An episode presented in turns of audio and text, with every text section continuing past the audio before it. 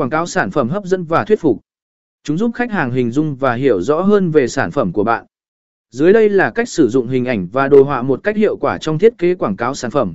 Lựa chọn hình ảnh thể hiện sản phẩm một cách sáng sủa. Hình ảnh chọn lựa cần phải minh họa sản phẩm một cách sáng sủa và chân thực. Đảm bảo rằng hình ảnh hiển thị tính năng, hình dáng và sự hấp dẫn của sản phẩm một cách rõ ràng. Hình ảnh nên phản ánh giá trị và ứng dụng thực sự của sản phẩm đối với khách hàng. Sử dụng đồ họa để minh họa tính năng và ứng dụng của sản phẩm, đồ họa có thể giúp bạn.